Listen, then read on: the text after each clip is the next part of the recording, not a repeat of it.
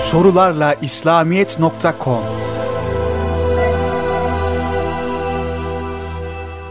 Bazı hadisi şeriflerde Ramazan ayı girince merede şeytanlar zincire vurulur buyuruluyor. Merede-i şeyatin ne demektir? Şeytanların zincire vurulmalarının tezahürleri nelerdir?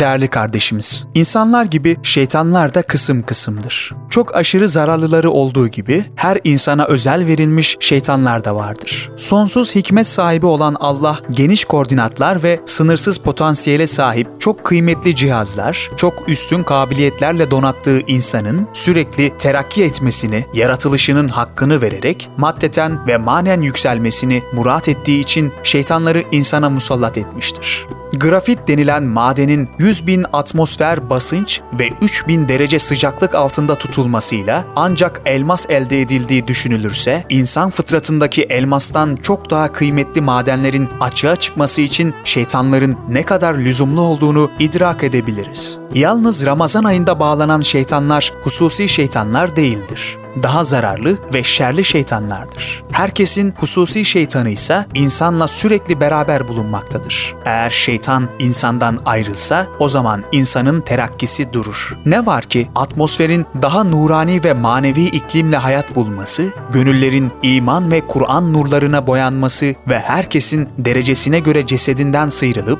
ruhi bir hayata adım atması sebebiyle Ramazan-ı Şerif'te bu şeytanların tesirleri ve zararları azalabilir. Peygamber Efendimiz aleyhissalatü vesselam Ramazan ayı girince cennet kapıları açılır. Cehennemin kapıları kapanır ve merede-i şeyatin zincire vurulur buyurmuştur. Hadiste geçen merede inatçılar, direnenler, saldırganlar demektir. Bu ifadeyle şeytanların en azgınları, ipe sapa gelmezleri, gözü dönmüşleri kastedilmektedir. Evet, bu mübarek ayda merede-i şeyatin zincire vurulmaktadır. Ramazan-ı Şerif adeta bir ahiret pazarıdır. Uhrevi hasılatın en verimli tarlasıdır. Amellerin filizlenmesi için Nisan yağmuru hükmündedir. Sair zamanlarda bir Kur'an harfi okuyan kişi 10 sevap kazanırken bu zamanda on binlere kadar kazanç artmaktadır. Bundan istifade eden müminlerin elde ettiği büyük kar şeytan açısından tam bir felakettir. Bu durumda hırsından deliye dönüp